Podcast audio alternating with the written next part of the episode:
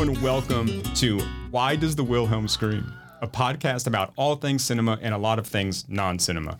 I'm Brock Kingsley, I am Jason Wiseman. and today we're having a conversation about the films we're watching, films we're looking forward to, and the director Paul Thomas Anderson, whose film The Master celebrates its 10th year of being a thing that exists in this world. Later this month, we'll be taking a deeper dive into The Master. It's Uh, going into fourth grade. yes, it is, right? Or fifth grade, right? Yeah, who- I don't know. Yeah, I don't know. I mean, kids, Kids, these days. right. So, Jason, how how are you?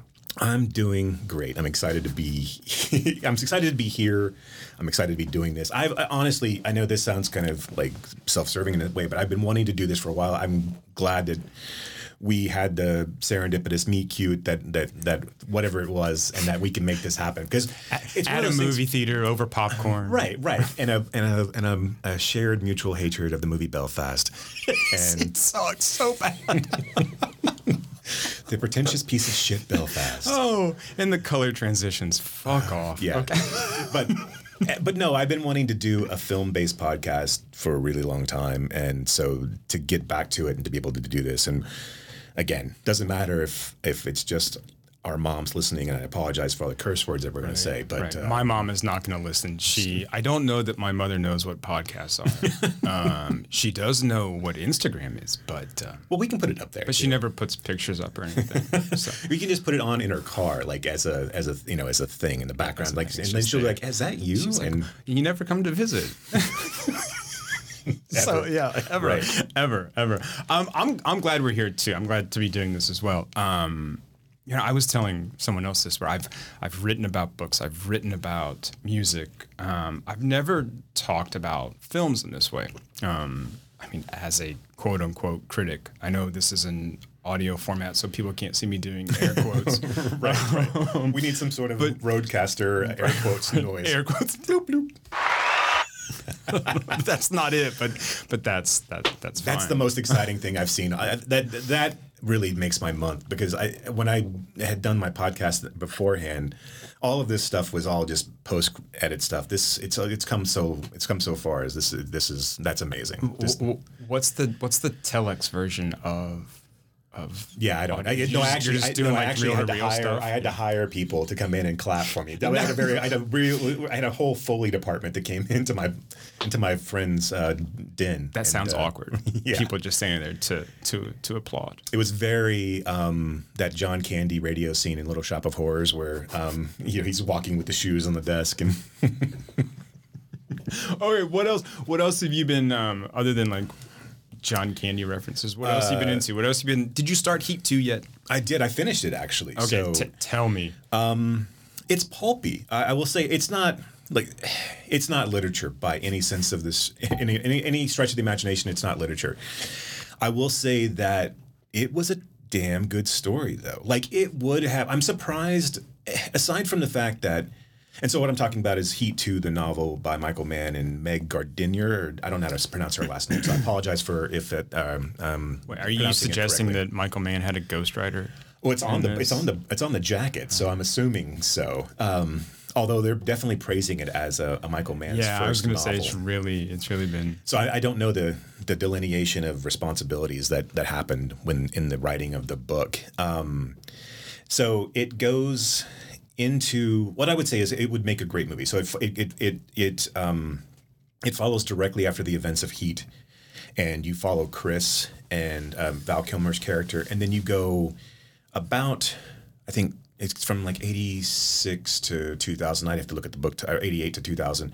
You go back about 12 years before the events of Heat, and um, how uh, basically another score for the crew and kind of what turned Neil McCauley, um, De Niro's character, into kind of this hardened, um, you know, criminal mastermind. well, not only that, but like the, the guy who will walk away from anything within 30 seconds. You you understand that this that backstory of what caused him to be that guy is told here, and then of course you talk. Then you follow Vincent Hanna, um, Pacino's character, the cop, in both scenarios as well, which is weird because it, it, it and I will say this. If you were to make this into a movie, and I don't want to give anything away from the people who have are reading it or have or want to read it, the um, combining of all the storylines could seem a little contrived if you don't play it out well enough. Um, because Hanna is involved in the thing that's back in you know back in the past. He doesn't ever come across McCauley. Is that a wasted opportunity? Should they have like come across? Should they have been like Well, lifelong nemesis? It, but, it's, but, it, but, it, but with Heat being so it's very Godfather 2 esque, right? So it starts. It has a beginning. You know, it, goes, it has a beginning, a middle, and yeah, an end. right? Yeah, just like Godfather 2. no, it's it's a prequel and a sequel in the same sense. Um, it, uh, like I said, it would be. I, I think it, it. I'd greenlight it today if if someone were to give me the money to do it. Does he have trouble getting things greenlit anymore? I mean, what's it? Um, none of his. I don't know. I, to be fair, I have not kept track of what he's been doing as of late. But as far as I know, like The Insider was a huge bomb. Of course, these are movies that are decades old at this point. The Insider was a huge bomb. Miami Vice did not do well, um, and then um, Ali did not do well. And so he had a few string of like high profile box office failures. Um, I know Heat and did well. I mean, like, so it's hard to say. I mean, like, I, I, you know, I think all of those movies were, if not hugely well received, they were at least mediocre. And the people were just like, okay, it's fine. um I ride for Black Hat, man. Yeah, and that was like, and so that was another like huge, huge failure. That was a that was a a, a, a major money loser. Um, did he he did Collateral right? He did Collateral Yeah. with Jamie Foxx. So I think that made money because that was Cruise. Um, so I don't know. I, I don't. I, I don't think. Was that it Cruise be- named Vincent in that movie too? Yeah, I think so. Yeah. Um, now you would have a casting problem here, obviously, because uh, Kilmer can't do the role. Ashley Judd's not going to do the role, there, and it takes place directly after um, directly after Heat. So you'd have to do a Manhunter kind of thing, where you're you know you're you're you're recasting. Um, Right. You know, you're, you, Anthony Hopkins is not going to play Hannibal Lecter anymore, right? It's so. what about Hank Azaria? Is his character still? no, no. Hank Azaria's weirdly enough, like that whole thing. So you you follow Chris, um, and then he obviously does try to get back with Charlene, or at least he does try to to find out where Charlene is, but it's not. But Hank Azaria, Hank Azaria's characters isn't, isn't mentioned. The only really characters they do mention all of the crew, like Trejo and and uh, um, Tom Sizemore's character. Um, Haysbert's not in it, of course. Um, who was the who was the other person? Who was the other person in the um, crew? Was it just Trejo and, and Sizemore and then Chris and, and Val Kilmer and De Niro? And then Yeah. Haysbert was just the, the oh they picked him up at the diner, right? He was he had just gotten out on parole. right, but he was also he he wasn't he was only he was only picked up because Trejo, Trejo. got yeah got okay yeah, duh. anyway Henry Rollins had a conversation with him, Right, and, and right. the other guy, uh, Wayne Grow. Waingro, yes. So um, it does follow Voight's character. Voight's character's in it. Um, Chris, Charlene, um, Pacino, and De Niro, of course. And then uh, you'd have to do a younger version of all of them, and then that's basically it. Yeah. Chris gets involved with the um, a Taiwanese Chinese um, syndicate, and like it's it it really is like I said. I mean, like it's not something that it is a very much a beach read kind of whatever you know. It is very a light, but if if you like the movie Heat, I would definitely recommend um, you know taking a you know just So it's not Flaubert, but but it is a right, right. it's yeah. It's 500 in, in the Michael of, Mann uh, universe. yeah. It's it's a good. Fo- okay. Yeah, I, I'm not going to read it, so I'm glad that you. Well, then I'll spoil it to you off air for Yeah, sure. I mean, please, yeah, please do. Yeah, yeah. And that because when the- I when the don't. movie comes out. I don't. I don't care.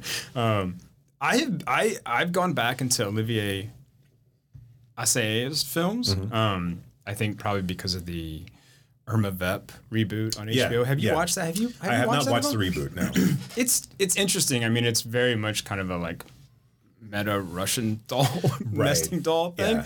Um, but so I went back and, and I watched the original Irma Vep yeah. and um, then just started to rewatch Personal Shopper and Clouds of Sils Maria and um, late August, early September. Yeah. Um, some they're just yeah they're they're great, right? I mean, they're. Have you seen his his? I mean, much of his work. I'm just. I've seen Irma Vep. I've seen Personal Shopper. I, I missed the Clouds of Sils Maria. I um, but I I've liked them all. I mean, like, it's one of their those movies. I have to kind of be in the mood for them, right? They're it's it's a Are you saying they're very French? they are very French. Um, and I will say that it, it's for me, it's very easy to miss the sweet spot of me. Like, I mean, like, of course, enough of you watch it multiple times, then you know what you're getting into. But like, if I don't, if those don't hit me the right way, I have a tendency to kind of be a little bit dismissive. Um, and for no good reason, to be quite honest. It's just, I mean, it, it happens, right? Right, right. So I, I didn't really love Personal Shopper the first time I saw it. I think it took me another time to get th- to to kind of let it soak in and like really appreciate it. So, um, but yeah, I'm, fam- I'm I'm familiar. It's, but it's but it's weirdly enough, it's not something I always think when I hear Irma Vep, I always think that that movie was made many many years before it actually was made. So like when I hear about it, I'm like, oh no no, that was that. It wasn't that long ago. Like, It was like '96, right? Yeah, yeah, yeah. Have you seen the original, the Louis Feuillade, uh. Les Vampires? No. It's it's it's on the Criterion Channel now. But um, so I started watching that as I was watching the Okay. Irma Vep series too. Yeah. It's just really cool. I mean, to think this was like 19. I don't know. It was like what early 1900s, right? 1912, Yeah. 19 somewhere around there.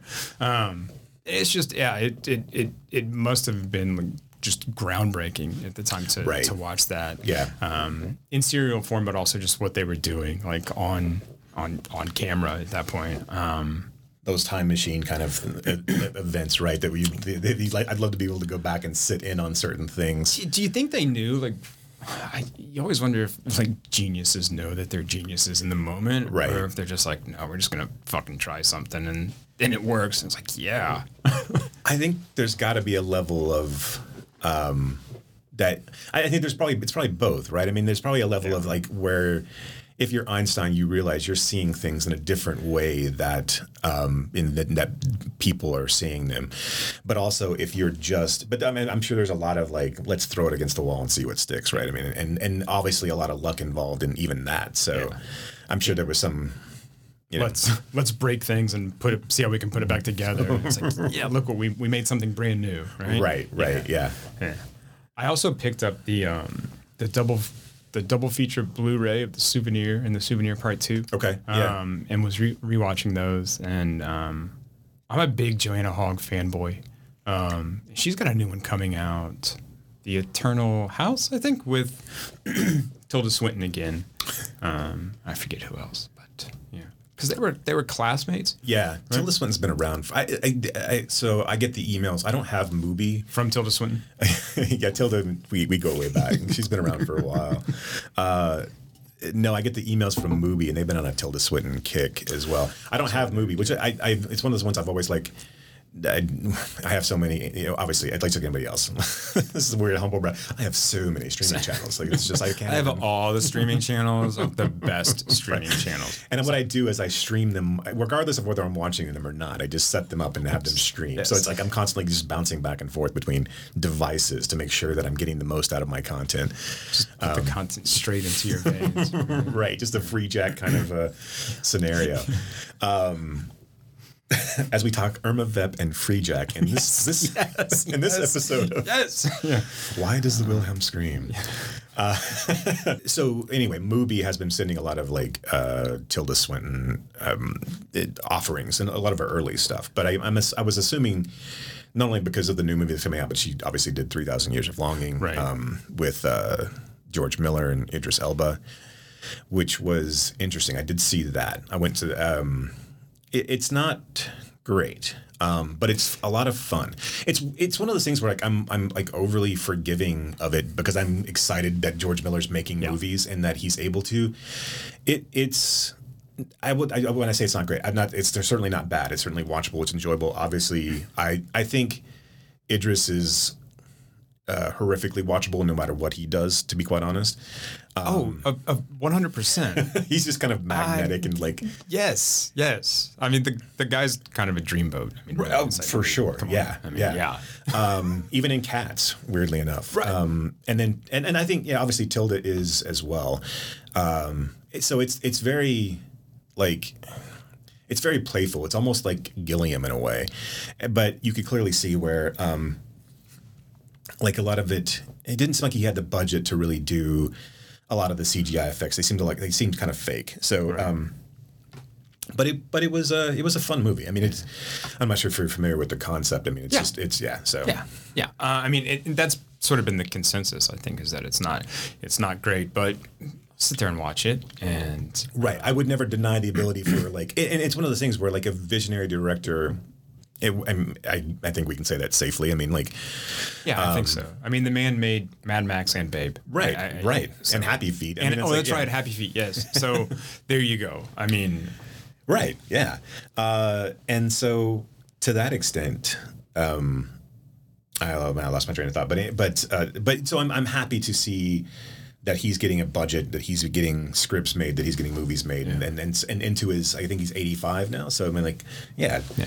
And he's doing Furiosa too, right? The follow up to, to Right. Fury Road. so- right, which is interesting. Like, I do you think that's when he started out in '79 that that's what he like thought he was going to be stuck with for the entirety of his career was coming back to the Mad Max universe? I mean, is that something that I don't know. I mean, okay, here's a like kind of stupid, pretentious thing to say that, Sure. that I have said a number of times to many people, but like You, you, want to know, go ahead and hit that clap button? Yeah. Oh, um, you know, him Hemingway said right that that I'm paraphrasing right that we're lucky if we have one thing to write about, right? Sure, and we can write about that one thing in, in, in a variety of different ways. And I think, I, I mean, I don't think that George Miller is just has one thing, right?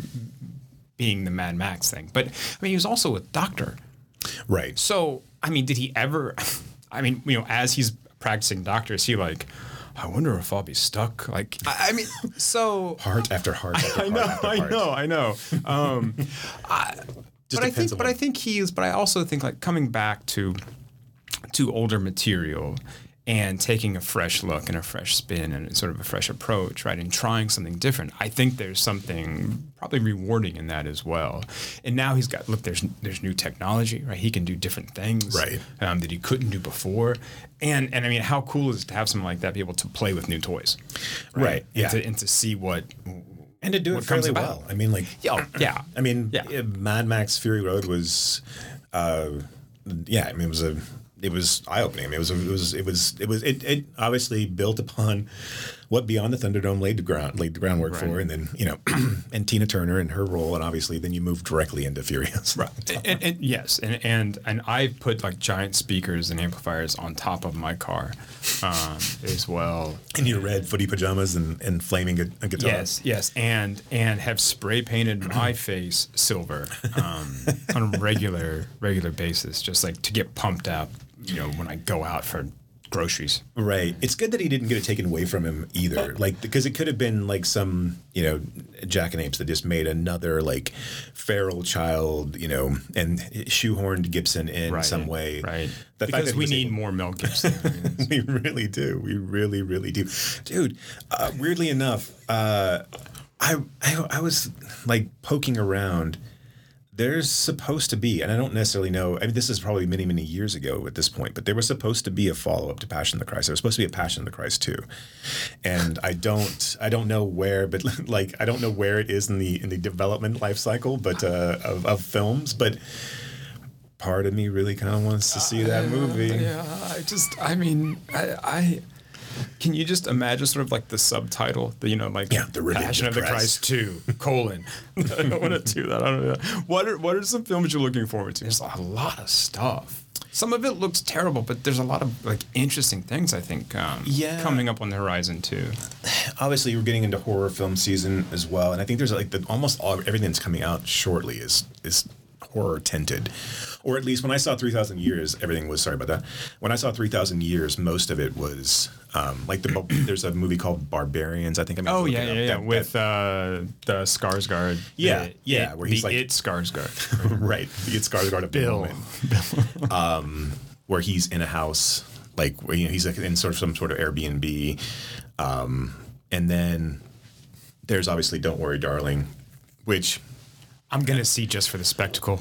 Right. I'm gonna see like just to like I think there's something to be said. Like I said, I'm not totally sold on on Wilde as a filmmaker as of yet. I did like Booksmart, although Sure. I think it got to be a little bit. I, I mean, it was a teen comedy, right? It wasn't like, and it was supposed to be Breakfast Club Superbad. Um, uh, to that extent, it, it it worked well. I mean, it did what it didn't needed to do. Um, And yeah, and so like yeah, the, you almost have to see "Don't Worry, Darling" because because of the train wreck of it all. Right, If it is as train wrecky as you as you hope it to be, what I hope is it's not mediocre. I hope that it's either complete garbage or or, like, it's great. Wait, or it's, everyone's yeah. wrong. This is brilliant, mm-hmm. right? Right, right. I, I will see Florence Pugh in anything. I mean, after after watching her like first in, in Lady Macbeth, I'm like, okay, like whatever you do next, I'm I'm going. I don't care. I'm I'm, I'm buying tickets. I'm buying stock. Let's yeah. Yeah, yeah, no, she's definitely. Um, I mean, yeah. Again, speaking of someone who's magnetic and just like, eh, like compelling in a way that you don't. I mean, I, and obviously she's. I mean, attractive in, in all the natural and all the you know normal ways of someone being attractive, but she also doesn't like really kind of fit. The, I don't. I, we won't, this won't be in the fucking podcast. Don't worry about it. She doesn't It fit. definitely the, she does not fit the right. Yeah. she doesn't fit. The, I don't know. She doesn't necessarily seem to me like she fits the mold of like what a like a Olivia Wilde. Like you know what I'm saying? Like this kind Like of a like tall, yeah. striking cheekbones. Right. Right. She right. seems like she could uh, uh, kick your ass in, in, in a lot of different ways, which is not necessarily to say anything, you know, derogatory. It's just, Right. it's just different in a sense. Do you ever watch her like cooking on Instagram and stuff? Like she used No, to do like stuff where it. she would like make dinner on Instagram, and it was it was it was great. It was a lot of fun.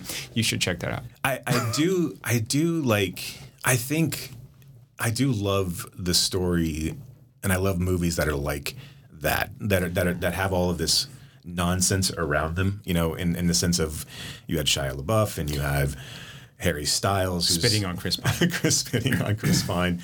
Um, you all of these and and all of this kind of like you know Sudeikis delivering papers. You know uh, when she's up on stage introducing the film and Florence Pugh dating Zach Braff, who's Sudeikis' best friend, kind of thing. which is a Right, weird. How the hell did those guys become best friends? How did they start dating? Right. I mean, no, no, no shade to Zach Braff. I mean, no, no, that's but but whatever. I mean, they're they're they're like hundred years apart in age. Which Yeah. I mean, whatever. They're two Right, sure. consenting adults, and I don't mean to tell anybody what they should or should not do. And I'm sure it's true love that'll last forever. So let's just of let's, course, we can just leave it at that. As most Hollywood relationships are. Right. Yeah. and- Everybody is Newman and Woodward. It's all that's uh, how it all works out. Start charities Right. and make snacks that my dog really likes. So yeah. And the most delicious salad dressings the man has ever had. So uh, yes, yes, they are. um, I- you know, it's it, like what I'm looking forward to. It, you know, I- it's a weird since COVID hit. It's a weird time because it's like it's hard to really truly know what's coming out and where. Right. Right. like I'm interested in I'm interested in Amsterdam. Um, I- obviously, I, I'm not a huge David O. Russell fanboy. I, I didn't really care for Silver Linings Playbook. Um, I, I liked his early work. I liked Three Kings a lot. I liked Yeah, Three. Kings was really um, good. But I think yeah, I think and then I really liked one of his earlier movies was called Flirting with Disaster, which was one of the funniest movies I've seen. I know. I mean, it was that was the that the was Ben the Ben Stiller. Stiller Yeah. and um Patricia uh, Arquette Brolin. and Brolin, And- and Brolin. yeah, and, And his uh, Mary Tyler armpit thing. and yeah, I mean, all of it. that's so good. Yeah, it was Um, really, really Alan well Alda done. too, right? Yeah, Alan Alda, um, um, Téa Leoni was in it. Yeah, I mean, so yeah, so it was. It was. I was- I, I love that movie. Uh, highly, highly recommend that that movie. Um, it doesn't get enough. Like, it's weird that he's so big at this point, and that there's not a lot of like talk about his earlier films like that. Um, and I guess Three Kings was a pretty big. Three Kings was big. coming out that, party. that yeah, that was that was a big one with, with Marky Mark and um and Spike and, and, and, George. Spike and Ice George Cube. Clooney and Ice Cube. Yeah, I mean, and I, I remember when Spanking the Monkey came out, that was a pretty big, like, notable Sundance hit. Um, or, I mean, you know, or I mean, I think at least it was a, um, you know, a, a festival hit. I'm not sure if it was a hit at Fun. So I'm assuming it was because everything was either at Sundance or nothing at that particular point in time. Right. Um, I'm interested in Aronofsky's uh, The Whale. I mean, like, I'm, I, you know, again, I think it's kind of silly for anybody to get 18 minutes of standing ovations at a, at a film festival. I don't know what, you, I don't know if that really helps Brendan Fraser much, but um, Yeah, and I don't. I mean- am interested in in seeing. I mean, I think that's going to be an interesting film. I don't really buy into the Brendan Fraser renaissance necessarily. I don't think it's going to be like a. like a but I, I mean, I hope that he gets. I hope he gets good material to choose from. Um, But I don't see him like he's not McConaughey, right? It's not. I don't know if it's going to be a where he's going to just be able to find himself the pick of the roles coming up as far as like leading romantic men. Yeah, I mean it's it's a diff- I think Brendan Fraser's probably entered into a different phase. Of Sure. now, Right. Right. Um, Which would be great. I mean, if he could go back to, and again, I mean, like he's not going to do this necessarily, but if he could go back to being in a gods and monsters type role, you know, like where he's just doing good quality work, film over film, then yeah, I mean, like, does he really want to go back to make George of the Jungle or Encino Man or well, and and I mean, I mean, Blast from the look- Past look, too? We we all start to look different as we age, right? But I this is gonna.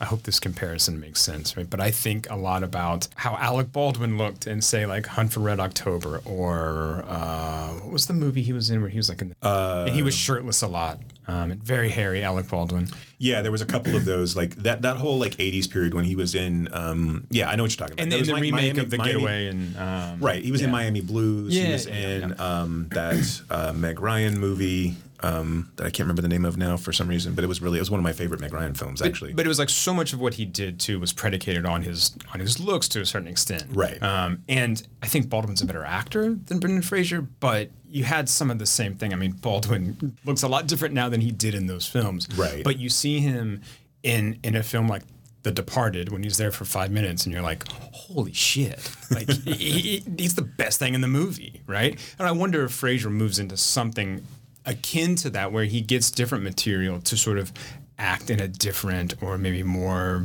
uh, fully formed way. yeah, yeah. No, I mean, you know, he did the Fargo TV series, I think, right? I, that was that the last season that he, He- did, or was it the third one? Yeah, he was also in that. I think it was a. I don't know if it was a Paramount Plus series, but the Condor. Oh, uh, right, the, re- the remake of like I saw like one episode. Okay. Um, it- whatever it's on, I, that may be like the one service I don't I don't have, right?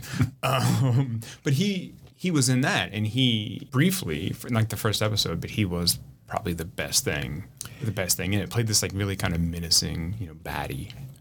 I'm I'm I think the whole premise of the whale interests me. Obviously, you know, it's um, I really liked Mother. I thought that was I don't know if you saw I um, Jennifer so I haven't seen it. Um, it's one I I like Aronofsky. I, I like most of his. stuff. Although I don't know, I feel like he got a little too um, sentimental with with films like uh, Black Swan and Really?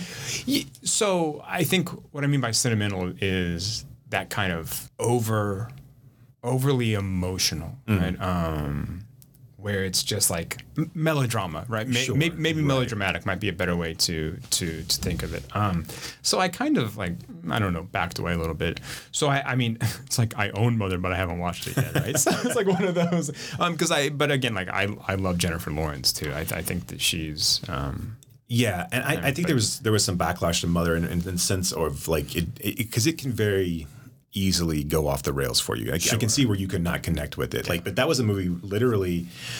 I like the night after I saw it, I like woke up in a cold sweat. Like there was like legitimately frightening to me. Yeah. Like it was, um, and so I yeah I really liked. I, and to to be fair, like that guy got a hundred million dollar movie made about Noah building the ark. And granted, No, it right, really wasn't about right, Noah building the ark, but I right. mean, but a hundred million dollar kind of secular film Yeah. based on a a few paragraphs in the Old Testament. That's an impressive feat. I no, I think he's really interesting, and I'm really interested to see what he does with this material because it, it feels like it's a little more, I don't know, um, sparse, a little, Yeah, a little it- more it feels insular.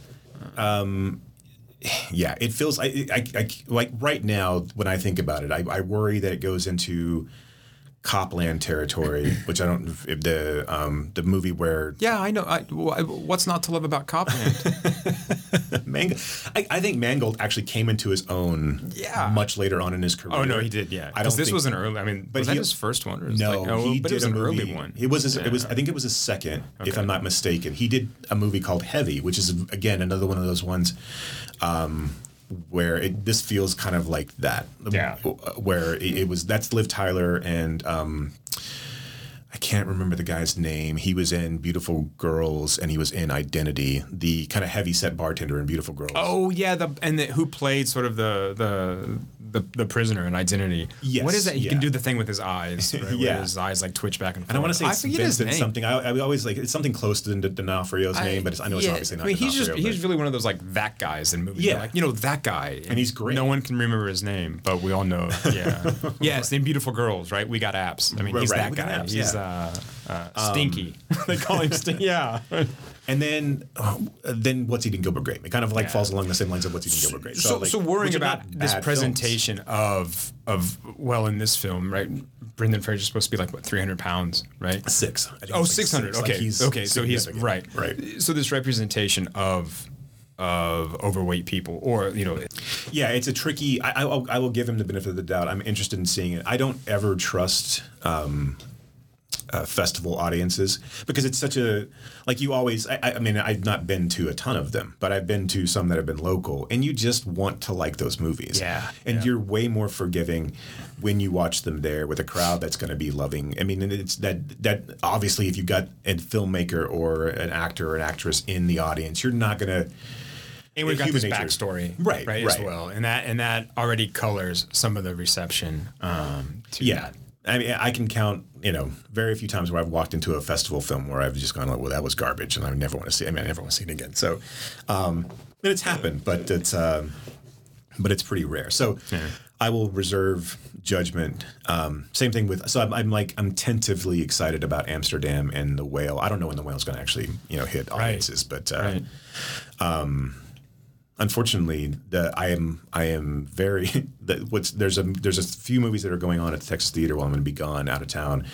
Uh, the Infernal Inf- the Infernal Affairs trilogy is going to be yeah. and like I really I'm- want to go I see know, those. I know. well, and, and Daisies is playing this weekend Yeah, at the yeah. Texas Theater as well. Um, I mean, and, and these coincide with those with the new Criterion releases, Right? Um, Yeah. But no, the. Infernal the Infernal Affairs trilogy is is is just fucking great. Yeah, it's yeah, just it's- great. Um, yeah, I'm gonna try to get to those. I don't know. and then they're playing Departed after the fact. Uh, so um, Good, so you don't have to like stay and watch it. do you not like the Departed? I think it's fine. I think it's fine. I mean, So- I'm just not. I, yeah, I, I don't know. I mean, I am not. I am not as as like crazy about Scorsese. I think as a lot of people are. will say I, I am. I mean, just to lay it out there and be full disclosure, I am a, a Scorsese Sure. apologist. As, Sure. To a certain extent. Sure. Like, No, that's- I didn't. yeah. I didn't really like the, the. I mean, like the Irishman to me doesn't deserve a Criterion release. That that wasn't one that I would have. Yeah. Especially before uh, there's this whole slew of Scorsese, and I know they did a lot of his early stuff, and but and Raging Bull just came out, Right. so I'm assuming that basically everything else is going to get. Sure. Um, and they probably won't uh, do. Um, But I, I, I do agree with Scorsese's take on movies and on like Right. cinema. No, I, I really do. Like, because I think, I mean, I think, yeah, the Marvel films are, yeah, they're they're carnival rides, right, or what are their amusement park rides? Yeah. I, so I'm, I'm I'm with him on all of that. I just think that you know, I, I, some of his stuff, I I can tend to sort of like you know, take or leave or. what do you think Uh. you felt differently about it if it wasn't a remake of Infernal Affairs? No, no, because it also feels like he he's using a lot of tricks that he used in Goodfellas.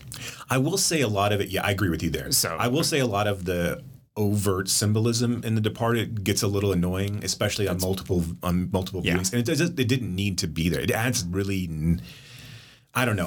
Scorsese is such a master usually when it comes oh, to stuff like that, and especially like hiding it. But like, yeah, even the mm, the ending scene where the rat's running across the windowsill, mm, that, there's a little too on the nose. Okay, yeah. I Yeah. I get I it's I find that movie ultimately watchable, so I end up watching it a lot. I mean, like if it's on, I'll I'll just I I can, and it's also one of the ones I've seen enough where I can just I mean, it's so there's the barrier to entry is so small.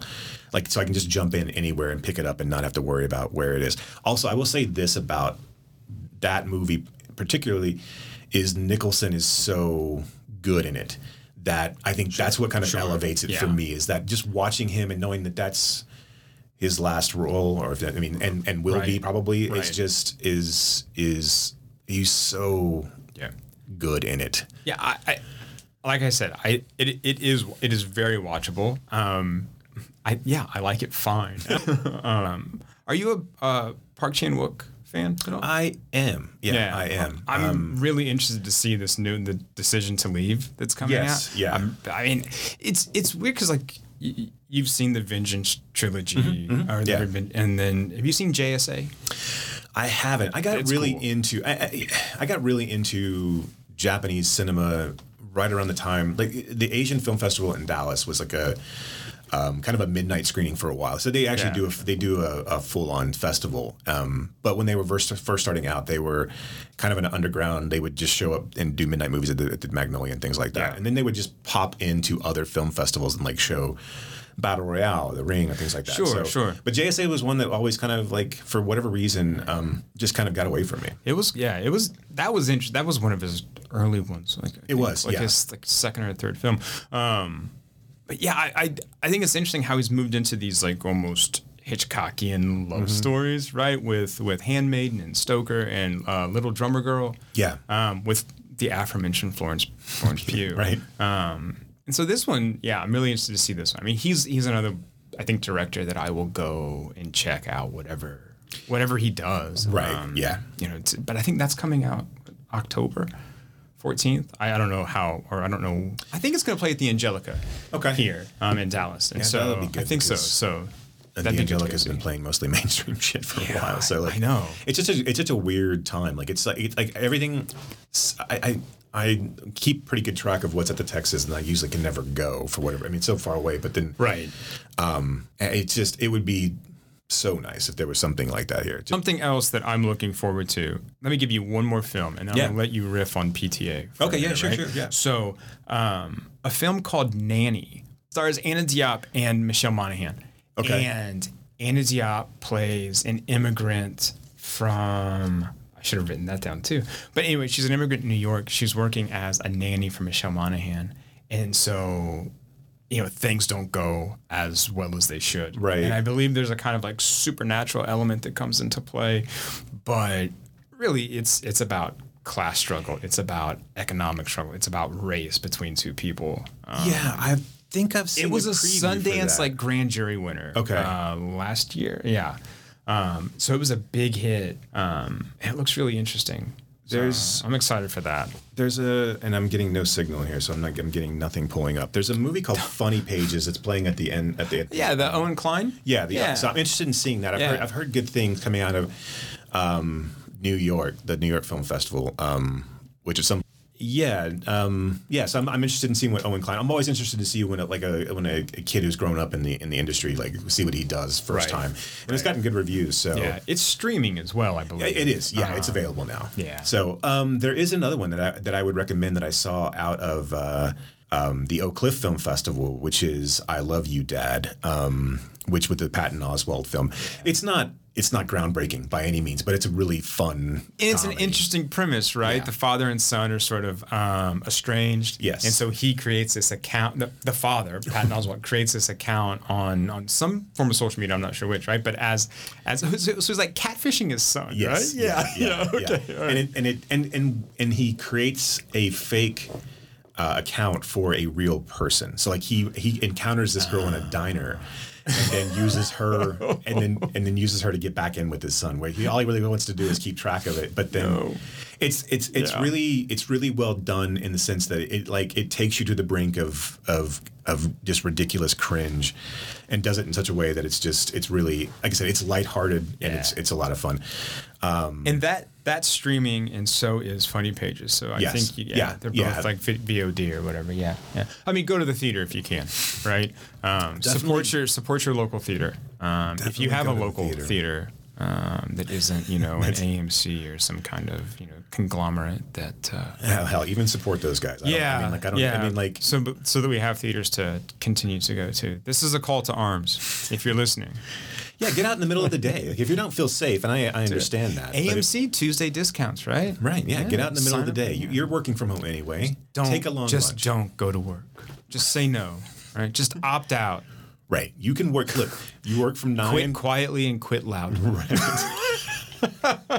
work from nine to noon. Go see a movie from noon to two, and then work. You know, from two to whatever. It's seven. Two to two thirty. Yeah, two to two thirty, and then call perfect. it a day. That's perfect. Okay, all right. So Paul the, Thomas Anderson. the Fort Worth Film the Fort Worth Film Club is screening The Master on the 21st of September. At, yeah, 21st of September at Stage West at 7:30 p.m. is showtime. 7 p.m. will be the uh, pre-show. They are also showing a member only screening. So if you're interested in that, uh, they're showing a member only screening of There Will Be Blood. Um, but it, you can go out to the Fort Worth, if you go out to the Patreon um, and look for the Fort Worth Film Club, you can find there. And it's an easy sign up if you want to do that. Google it. Uh, just, yeah, just, uh, just use your, you know, Do, your computer do a skills. Google. You'll be okay. And then I am also a uh, I have a nonprofit, and since COVID happened, uh, underneath the umbrella of my nonprofit, I've been hosting a weekly um, online screening on Kosmi. Uh, it's an application that you can host uh, movies on, and I will be screening on the 29th. I will be screening um, Sydney or Hard Eight, whichever you want to call it. Uh, Excellent. So and so that's a lot of fun. If you haven't done that, um, you know, uh, I'm my foundation is called the Reelhouse Foundation. You can find us out on Facebook, the Reelhouse Foundation. Uh, it's with uh, two E's, R E E L. Um, so we're out there. You can find the event out there. It'll be out on our on the Fort Worth Film Club Instagram as well. So we'll be screening mostly Paul Thomas Anderson movies. Uh, there will be blood was a member voted um, in it and won over Boogie Nights was I think was this, our I think Sydney was number two and Boogie Nights was number three. So Okay. And we'll put these in the show notes as people with podcasts. uh, Right, actually yeah. say in the episode show notes. Um, and if we didn't say so, There Will Be Blood is playing at the ISIS Theater, downtown Cowtown at the ISIS in the Stockyards in Fort Worth. So, so if you're in the DFW Metroplex area, come out, say hi. right, yeah, sure, absolutely. See some movies. see talk some, about see them. some. I mean, see some movies that deserve to be seen on the big screen. Especially There Will Be Blood. Um, I, I've I've seen it a few times. I've seen it in 35 millimeter, um, and it is just it's just amazing. It's just beautiful. I mean, like, and it's one of those things too. I, I don't know. Like, I, I do you want to equate it to PTA or do you want to equate it to Daniel Day Lewis and Paul Dano? I mean, it's I think it's an equal measure, right? But I think it's a confluence of things. I mean, so I mean, this is the thing. Like, there will be blood. I mean, you've got Daniel Day Lewis, um, Paul Dano, but also in, in PTA, and then you've got that score from Jonny Greenwood. I think all of these things come together to create.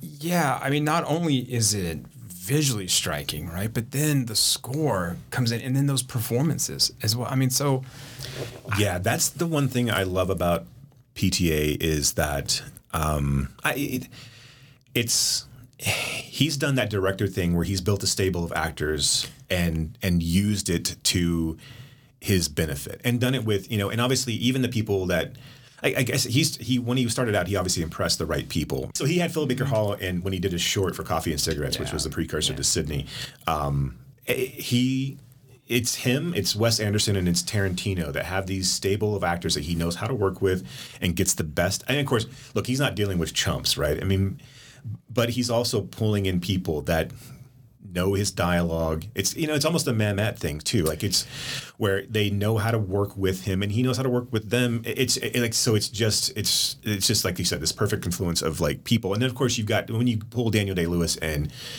and get the kind of performances that you get out of him, which are just.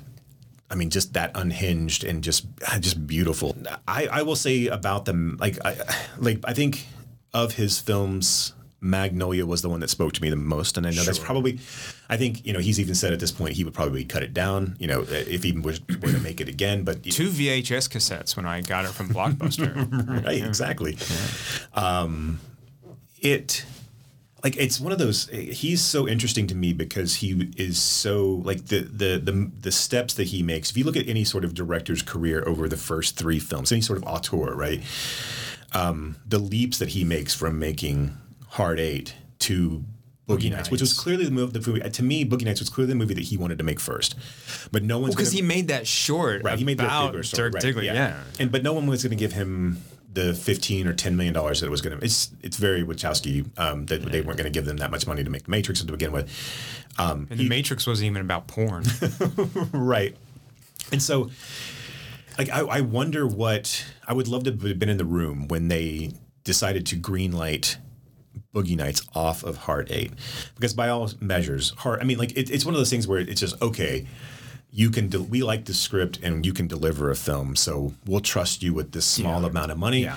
We'll bring in Mark Wahlberg. We'll bring in a slew of people who will work for nothing, essentially. I mean, but but huge heavy hitters, Julianne Moore. You got. Burt, I mean, I'm sure they. The, I'm sure the biggest expenditure at that movie was Burt Reynolds. I was gonna say, yeah. Um, and then I mean, but even Burt Reynolds at that stage of his like life career was like, sure, why not? I mean, yeah, I mean, like what? Okay. I mean, he was probably what, coming off of striptease, and and that's basically it. Yeah. A- a- and and looking terrible in those movies that he would. I mean, like his right. late, his mid, early mid '90s were awful.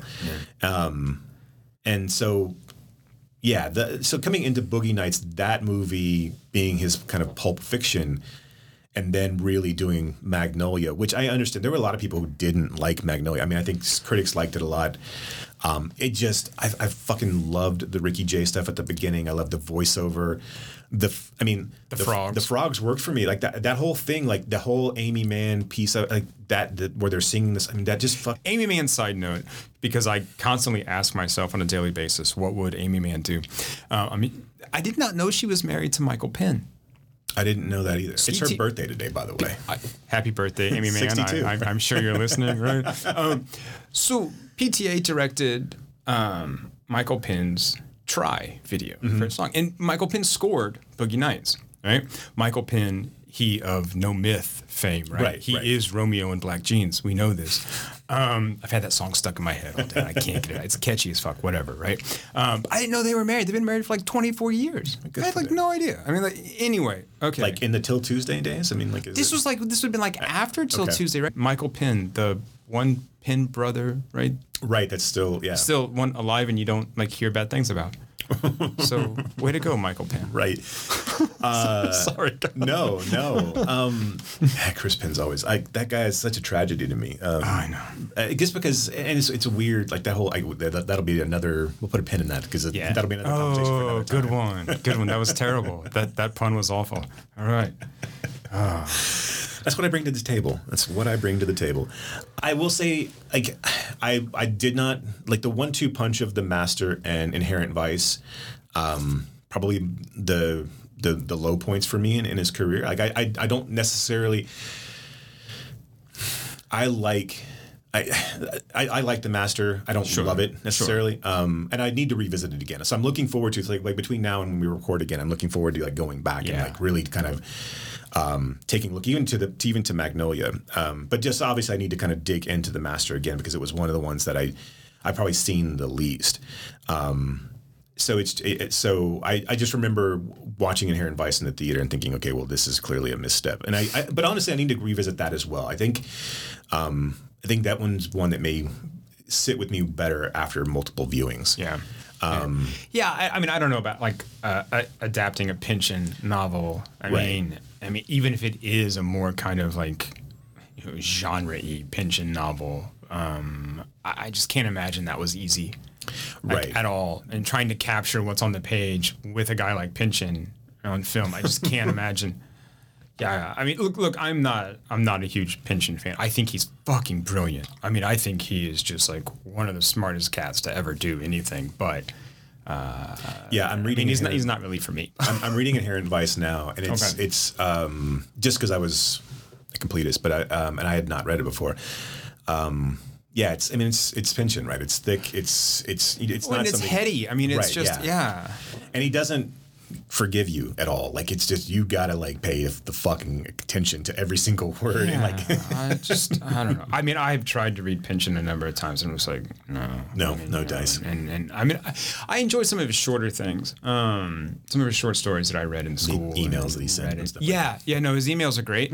Uh, I like his appearance in David Hajdu's uh, Positively Fourth Street book, um, where he talks about.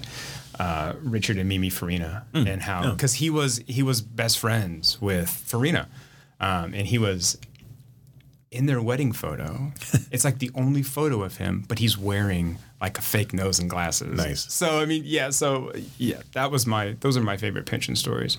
Uh, so, do you have a what, what's your take on PTA? I'm assuming you're a fan, but I, yeah, I'm. I'm. I'm a fan. I um. I, I agree kind of on the take of, of the master and inherent vice. I enjoyed the master, I think, but I think I enjoyed the master more for the performances. Right. I Right, mean, I mean, that cast is incredible with with um, Hoffman and um, Phoenix and Amy Adams and uh, Jesse Plemons. Yeah. And I mean, all of these people that come in there and the stuff they're doing is just it's it, it's incredible. Um, Boogie Nights and Magnolia were the two for me that really I was like, oh okay, like like these are these are really great. Like this is this is something cool. This is something interesting. This is something new. Um, and then yeah, with There Will Be Blood, it was almost like this apotheosis, right? This, this like yeah. pinnacle of something where everything just came together in a way that it that yes, these things were excellent before, but this was like wow, you know, that's that's it. Um, I I have to say, I know we haven't really talked about this, but I can't get into licorice pizza. Really? I'm having such a hard time. One, I kind of find the relationship creepy. Right. Sure. Yeah. No. just like, is what is that. going on here? But also, I like, and I know that they're both young actors, and um, Alana Haim and uh, what's his name? What's the Hoffman's kid? Uh, Connor Hoffman. Connor Hoffman. Um, I mean, these are like, uh, Yeah, really Connor early, is early 15, I roles, right? he's- Yeah. Um, but you can feel, or at least I can feel, a kind of stiltedness in the performance that that I that I don't think is just the director saying, "Hey, do this." It's not a Yorgi Lanthimos like film where he's like, you know, be weird and be sort of like cardboardy. Right. It just feels a little less sort of natural than than a lot of the other performances that I think PTA Yeah. gets out of people. it does kind of have that departed feel to it. Like for this is a licorice pizza is to Boogie Nights what Departed is to Yeah, Goodfellas. yeah. I, I the one thing that I had I I liked licorice pizza, but again I think I went in wanting to like licorice pizza because of the stories. I mean, like not the story, the story of the film itself, and having Connor be there and, and Right, right. taking up the mantle and kind of things, and and and and they're engaging and um, in their own right. And, and but it does the, the movie doesn't do a good job of translating a passage of time.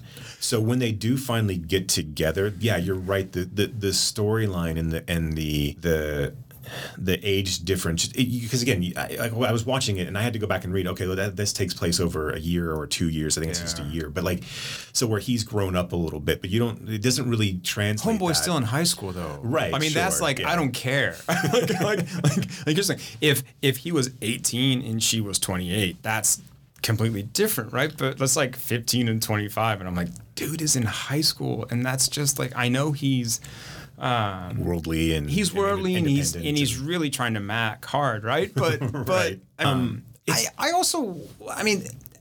I- know sort of like the vignette structure, Mm-hmm. right? I mean, it's not a new thing, not a new thing to him, but it didn't. It almost felt a little too whimsical, a little too slight. precious, right? Yeah, a little, um, little twee maybe. So that, I think that was the other thing that kind of put me off. yeah I I think And I like twee things, right? so sure, I mean, right. you know. I, I I do think I was expecting more of a more of a purpose to the plot. It, it was just, and again, I appreciate day in the. I mean, I appreciate dazed and confused types of films. Right? You're just you're dropped into it, and you're just you're just kind of going from you're wandering from from, from person to person, right? Uh, but this obviously wasn't that. You're following a throughput, a through line for two people, um, and then people who come into contact with them. But again, it's the, and there's a very small arc for those two.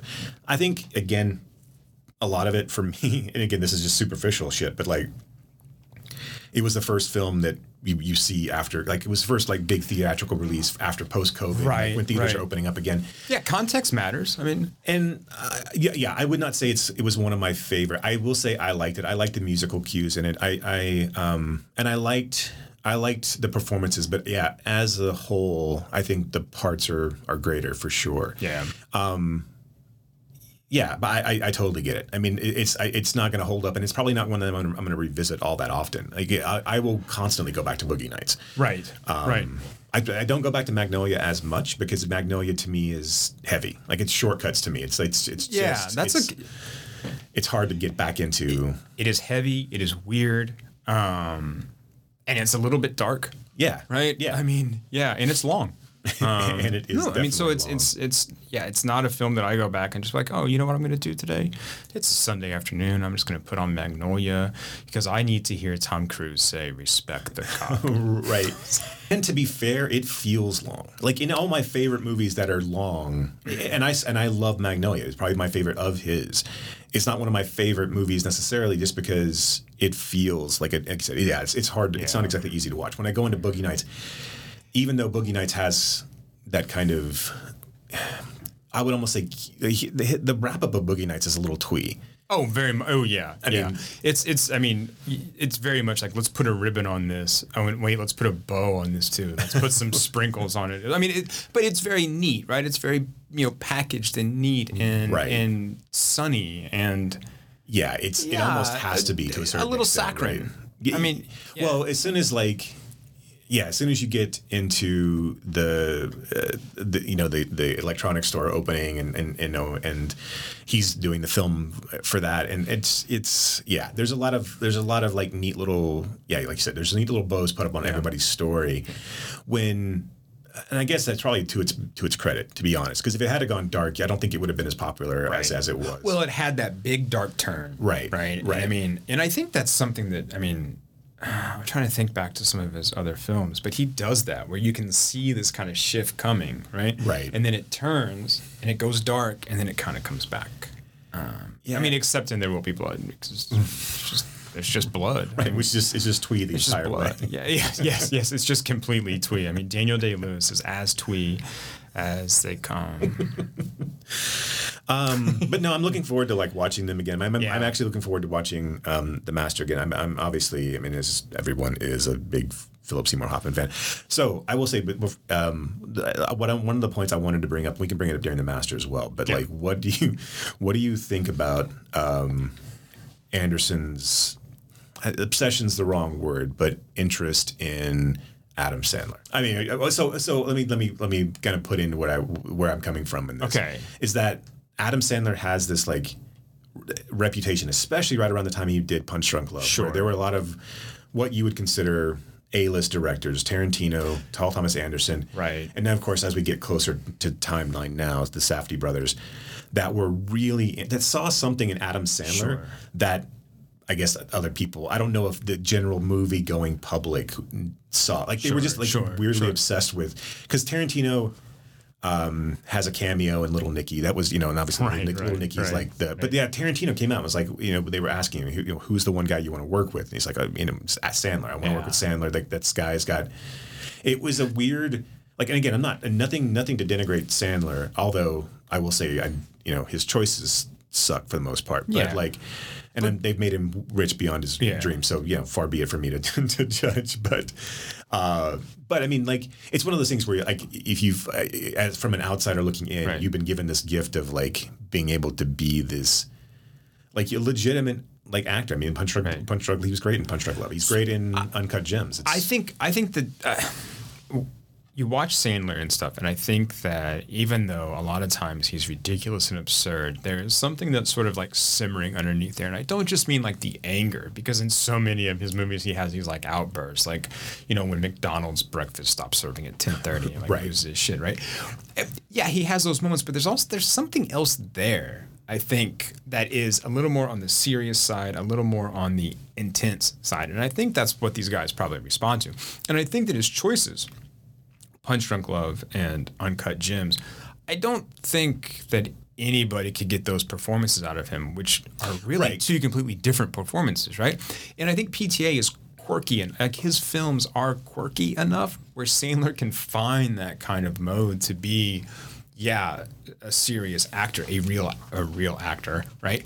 but also bring something just off kilter enough to it, right? Where that fits his Right. his then you know bigger kind of mo. And Yeah. the same thing with like uncut gems, right? He can be this kind of unhinged, like um, making everyone anxious and Yeah, and, and I and I yeah, I think if you look at the the performance in Punch Drunk Love, it's not significantly different than that would than it's restrained, but it's not significantly different than what you'd seen in Happy Gilmore or or right, or right. Billy Madison to that. But it's the yeah, it's the restraint that then allows for that, you know, serious acting to really kind of come through. And and I mean, yeah, it's a different version of of Happy Gilmore, but it's the Happy Gilmore that's more contemplative. Yeah, it, it makes me wonder, like, because, you know, obviously, and you're right to the extent of he needs a good director because James L. Brooks really couldn't get it out of him in Spanglish. I don't know. I don't know who directed The Cobbler. Like, The Cobbler wasn't terrible, but like his other, um, his other kind of outings into serious acting, like quote unquote serious acting, Sure. still kind of fall flat. And also, like, and you know, but he and he goes so far back into the just lowest common denominator. Like it's it's weird to me. Like it's it's a guy that seemingly knows, and again, maybe he just doesn't care because the truckloads of money that he has. But And he does stuff with his friends. right, sure, right, yeah, he does stuff when he wants to go on vacation. He'll Yeah. do Grown Up Six or whatever. Yeah. It's it's, um, but to that extent, like I will say, when I first saw Billy Madison, I and again, I may have been giving it too much credit. I thought that was one of the most subversive and like and like Sure. just subtly. I mean, like laugh out loud funny, but just like huge digs at like all of these tropes and like just and just the, the whole genre. I thought it was amazing. I thought it was brilliant, and I was like, okay, this. This is what he's going to be setting the world on fire. And then, I mean, granted, I don't begrudge anybody for doing Waterboy or Big Daddy or things like that. I do begrudge them for doing things like The Ridiculous Six and, just, and then falling into the Right. falling into the Netflix trap of. But again, it's just- a matter of driving a bunch of money up to Right, your, into your right. house, and then that's what you're going to do. Um, it's interesting to me that that um, that didn't happen, and maybe it was just it just timing, but that that hasn't happened for like Carrey.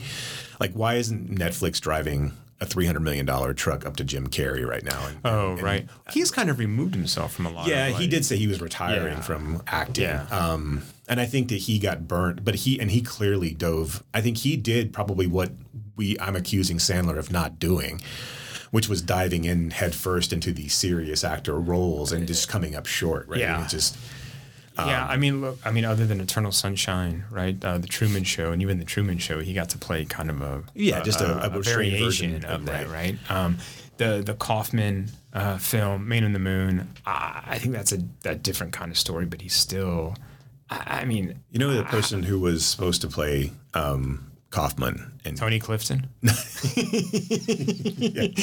he had a contract. yeah, it was it was a pay or play deal, and, and uh, luckily that movie bombed, so they didn't have to pay him anything. Um, no, Ed Norton was the other person. Oh, okay. up because Okay. it was a Milos Forman film. Sure, sure, sure. Um, And yeah, yeah, and I, I forget what did they do together before then, but. Uh, but yeah, Ed Norton was the guy, and of course Carrey was seen as more bankable. I would have really liked to have seen That would have been Norton interesting. uh, version of that movie. Not that not that Carrey wasn't good, No. but but you just saw Carrey, right? Yeah. And then it, then Carrey used it to become insufferable, like like Kaufman did in a in a weird way, Right. which is right. unfortunate. Except Jim Carrey didn't have Tony Clifton right. to help him right. through. Yeah. Yeah. And, at- at a certain point, you're you're just imitating an idol, which had Or had Jerry Lawler. right. Right.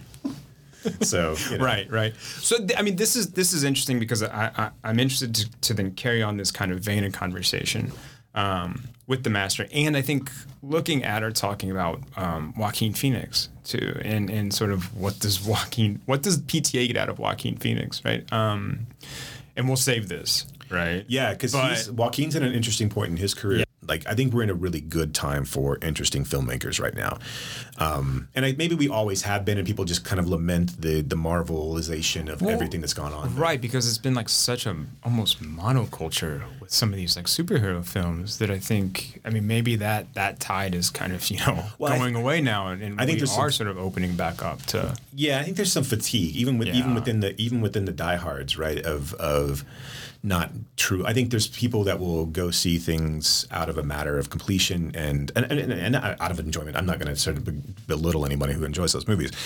Um, I will. I'm kidding. I'm kidding. Uh, but yeah, I mean, I, I, it's I it I will be. I'm worried in general about movie theaters and movies. Um, not only from a from a Marvel perspective, which I think is fine. I think you need the big roller coasters to get people in for the, Of course, you know, right, for, the, for, you know, for the for the sh- for the stage show. It, whatever, it whatever, pays right? for that, right? I mean, it it, Right. it, foots the bill for the smaller, more auteur driven. Eh, you know, and they're giving eh, eh, to Marvel's credit, they're giving you know, they're giving interesting directors a chance to to make these big budget movies, and hopefully they can take that then back to scale them back and, and make you know God, well, we're not talking about the Eternals. no no no no, no I'm not, not talking about Chloe. no no not talking about Chloe. Uh, but I mean but that's a good but but that's an interest I mean again it's, it's fine that that I, I like that they're reaching out to people. Yeah, yeah. again the minute you see Coen brothers make fucking um, the Fantastic Four movie, which I would fucking see. I would see that. I yeah. I I okay. Uh, that Why hasn't that happened? Like, right? I mean, this is a good question. I mean, um, you know, they, they the one Coen brother did Shakespeare. Okay, I think it's time to Right. do comic books, right? yeah, the Safdie brothers doing Ghost Rider or something along those lines. I mean, it's just, uh, just give me something like, oh, yeah, yeah. let's make it happen. And I, I know. I know. In addition to Aimee Mann, I'm sure Kevin Feige is listening to this. Let's make those two things happen. Just tell me where I need to. With an Aimee Mann soundtrack. yes, a, a Ghost Rider movie directed by the Safdies with an Aimee Mann techno soundtrack. Let's see what. that, that's perfect. That's she gets perfect. 'Til Tuesday back together. Get, yes, get yeah. tilt. Yes. Um, wow. But you know, I, in general, I'm just worried. Like I'm, I'm worried what the you know, and again, in the sense of there's a million movies that have been made. So if I have to go back and watch movies from the 70s and 80s, and Right. there's all kinds of rabbit holes and that you can go down and wormholes. That you, I mean, worm, there's all kinds of rabbit holes you can go down. wormholes you can go through. go through. um, and there's all kinds of uh, you know uh, different types of cinema, and um, but you're seeing yeah, again. I'm you're you're seeing it now that, that they you know fucking Criterion just announced today that they're, that they're doing WALL-E. Fine, I like WALL-E as a movie. I don't want to see a Criterion. I mean, again, and Criterion did this before. This is not the Criterion's uh, Right. like, the Criterion's defense. They've got to do movies that are popular enough to get people into the door for Criterion. So that's why they did Right. Armageddon. That's why they did The Rock. Right, And no right, no worries to that. I mean, like, do what you need to to that extent. Um, and there's enough boutique DVD places and and, and uh, you know distribution houses that are putting out interesting things. But I, I, I am worried that it's just you know not only from a perspective of the only thing people are going to see are these big tentpole popcorn movies, but also all of the garbage that's being put out by the streaming services. and I'm not saying like there's a lot of prestige television coming out. I think that that's fine, um, but just the just the deluge of of just junk that and just for content's sake that that that Netflix and these places are putting out that they don't really all they care about is the first two weeks and and keeping people subscribed right, so right. I you know you but you can't convince me to watch I'll watch Marvel you can't convince me to watch the next Mark Wahlberg Kevin Hart buddy film whatever the hell that is on Netflix Spencer too. right, Right. I mean and no, it's like it's it's just I you know all of them are just terrible. I mean, there's just no redeeming quality to them whatsoever. So that's what I'm really concerned about is that there's so much money being poured into these things just to get people to continue to subscribe to your service that and it's I don't know if that's diluting what's going on right at the theaters at as the, well At the theaters and at the studios. because I watched I watched something, and again, I, I watched something the other day on Shudder um, called uh, "Anything for Jackson." Um, it's a small okay. Canadian um, horror film, a bunch of no names in it, uh, about this elderly couple who they lost their son, uh, they lost their grandson, and they join up with the satanic cult, and and they kidnap this pregnant woman. As you're wont to do. Right, sure. I mean, that's the that's the that's the three. That's like one of the stages of grief, right? You know, It is, yeah. depression, join up with the satanic cult, Kidnapping. right? And it, you know, it's it's played relatively straight. It it it. But I, what I, my whole thought when I'm sitting there watching is that this would have been great in a theater, and not to say that I'm glad that Shudder picked it up. and I'm glad that they gave them money to do that. This is not to. They're not really great points together, but this would have played great in a theater, and it would have cost nothing to make and nothing to. If you had dumped it in October and, and put a ten million dollar budget around marketing it, People are gonna go see it. people would go see Yeah. it and you'd make 20 million or 25 million Uh, that's what i hope kind of comes out of all of this is that there's room for the Smaller budget. right if we get back to a true sundance early 90s late 80s era of dumping money into um, you know, and I, I like what A24 is doing. I like what Blumhouse is doing. If you like horror, I mean, it's just a matter of, but Blumhouse will step on some of their own their own toes. But I, I like what A24 is doing.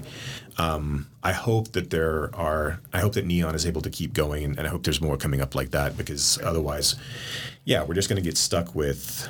Um, and then the problem is, is that you know, you, then those movies just become harder, harder and harder to find. I mean, there's cool shit that's out there.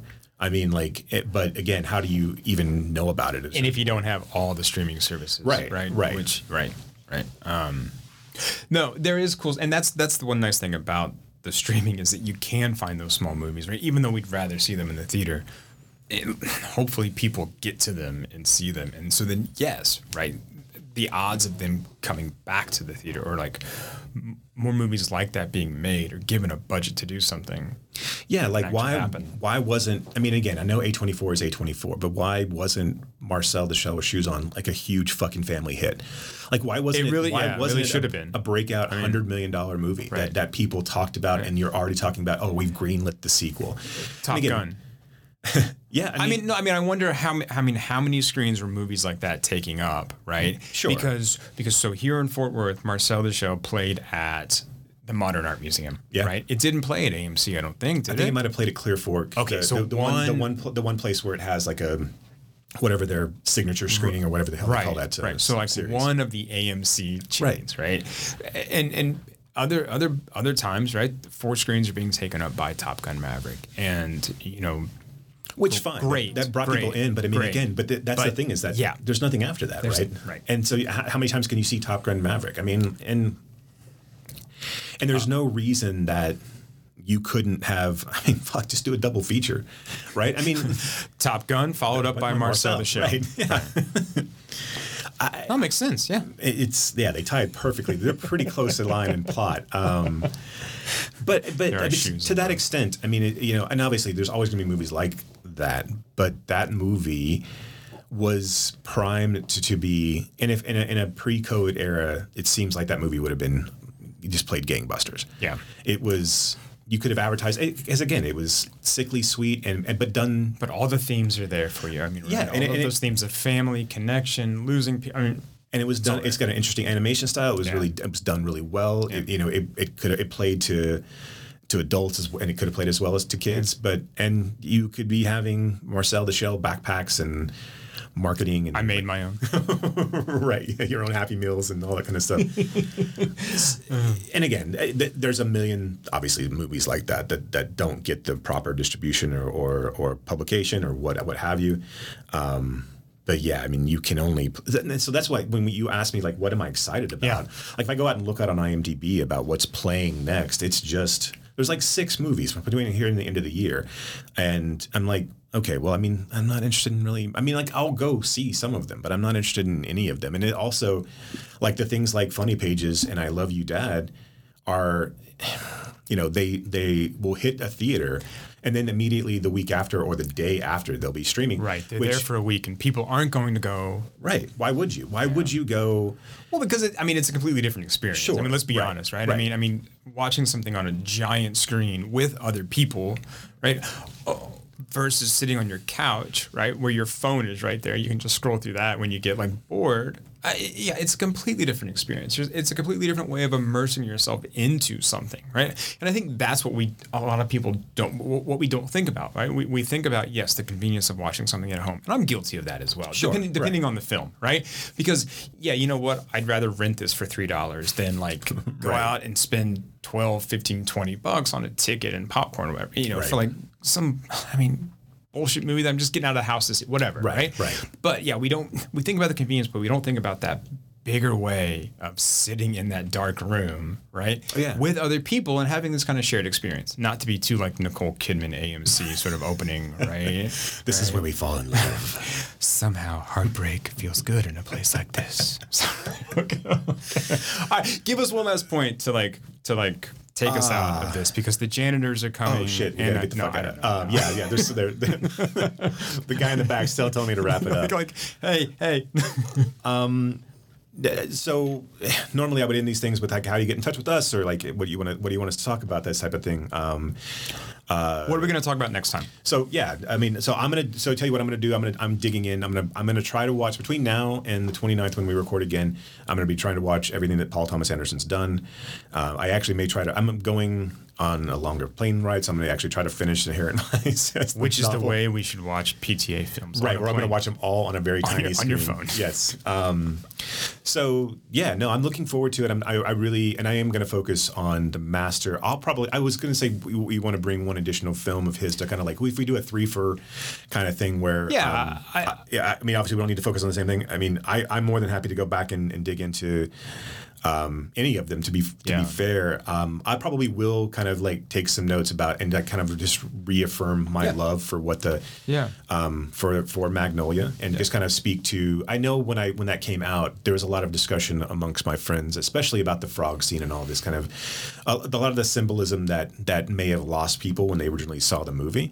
Um, so I mean, I'm I'm gonna get back into seeing if I can if I feel the same way and if I defend that if I'm or if I rail against it at this point if it seems stupid now that I'm however many years older than I am than when I watched it the first time. Good. Also, come with another movie that isn't a PTA movie. Right, okay, good so, point, good so point. you know, I- and I think I think the way to describe this best is like when you're when you're at home listening to music and you're like, this song makes me think of this song. Oh wait, this song makes me think of this song. And before long, you've got a pile of records around you and you have no idea where you started. Right. Um, this kind of like association game. Because so- I'm, I'm going to go back and watch the PTA stuff and dig into uh, maybe not Magnolia, right? But maybe Boogie Nights or There Will Be Blood, Right. right? And, and put this in kind of conversation with the master, but also put those in conversation with something else, not by PT. Do you want to know what I'm going to bring to the table? or- No. Okay. No, All save it. Don't tell me. I want and I because I will not tell you. Okay. Um, and bring a couple, right? And we'll Yeah, kind of sure. and we'll go from there because I think that's that's a fun way to talk about these things.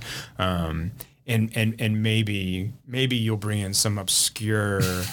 Uh, Tasmanian film that no one's heard of. Right. That, that Yes. be like, oh my God, I have to go watch that. Right. So that's the plan for next time. Sounds good. Great. Um, anything else we need to say? Um, so uh, I'll just kind of do our plugs to, to take us out. Excellent. Um, so yes, if you're in the Fort Worth or Dallas area, we would love to see you out at the Fort Worth Film Club screening of The Master. Again, it's on September 21st at Stage West Theater. Um, pre-show starts at seven, and the real show starts at 7:30. We have a moderated discussion after the film. I unfortunately won't be there, um, but it, it's it's in good hands while I'm gone. Uh, if you want to join the Fort Worth Film Club Patreon, um, that you can find that on the Patreon as well, and you can find out you can find Fort Worth Film Club and all the social media links to, to to be able to follow us. In Fort Worth, why we're kind of doing this, there's a loose collective of let's just say movie fans, movie organizations called the Fort Worth Community Cinema. Movie nerds. Yes, movie nerds in all different kinds of genres. So um, there's a gentleman um, named Greg DeGantvort who's doing a, a Weird Wednesday over at the Southside Preservation Hall. It's the first Wednesday of every month. You've missed it this month. Next month, he's going to be playing. Um, Something. usually, usually it's a mystery movie, but he actually did. Usually it's a movie. Yeah, he's going to be playing a movie. Um, the Southside Preservation Hall is a great venue. Um, he has vendors and artists set up before the movie's over. Uh, we're also loosely associated with Troma Tuesdays. So if you're familiar with uh, Lloyd Kaufman and, and the Troma team, they do a, um, a screening over at. Um, the Studio Movie Grill in Arlington. I think that's on the first Tuesday of every month. Uh, I am a uh, uh, the director, executive director of a nonprofit called the Reelhouse Foundation. I would love for you guys to go out there, see which ways you can support us. We are um, trying to build a community of film lovers with uh, at-risk and underprivileged kids. So what we'll do is um, we seek out donations so that we can bring kids into the theaters and do the same kind of things that we're doing here and with the Fort Worth Film Club, where we'll show them a film that they haven't necessarily seen to or, or they have not necessarily seen or been exposed to, and then we'll have a mod- we'll have a discussion with them afterwards. Uh, it's been great. It's been very rewarding, and um, I'm grateful for the opportunity to be able to do that. But um, yeah, no, I mean, obviously all the normal podcast things, right? Rate, review, subscribe, tell your friends, put it in your mom's car, even though she doesn't, you don't call her enough. Um, Say hello to your mother for me. Uh, right. And, and go uh, visit. Um, and so th- th- this is the first episode. Uh, we will have in our show notes the ability to contact us if you if you have. Um, this will be growing and evolving, is what I'm trying to say. So there'll be eventually a forum and, and things like that where we can communicate with you guys on a back and forth basis. Obviously, it's just going to be me and Brock listening to this first time anyway. So, but if you have comments uh, or if you think we said something stupid, or let us know about it. Which we Um, did. Right, we Yeah, absolutely which we did. And you probably don't need to let us know because we probably we are already know aware about of the it, right? stupid things that we said, right? and I will run them over and over and over again in my head, replay the stupid things right until we record again. until, oh my God. Okay. All right. Jason, thank you for that. Thank you for the conversation. Absolutely, And, thank you. Uh, we'll talk again on the 29th. We'll- I'll and be here. We'll see y'all later. All right. Thanks, guys.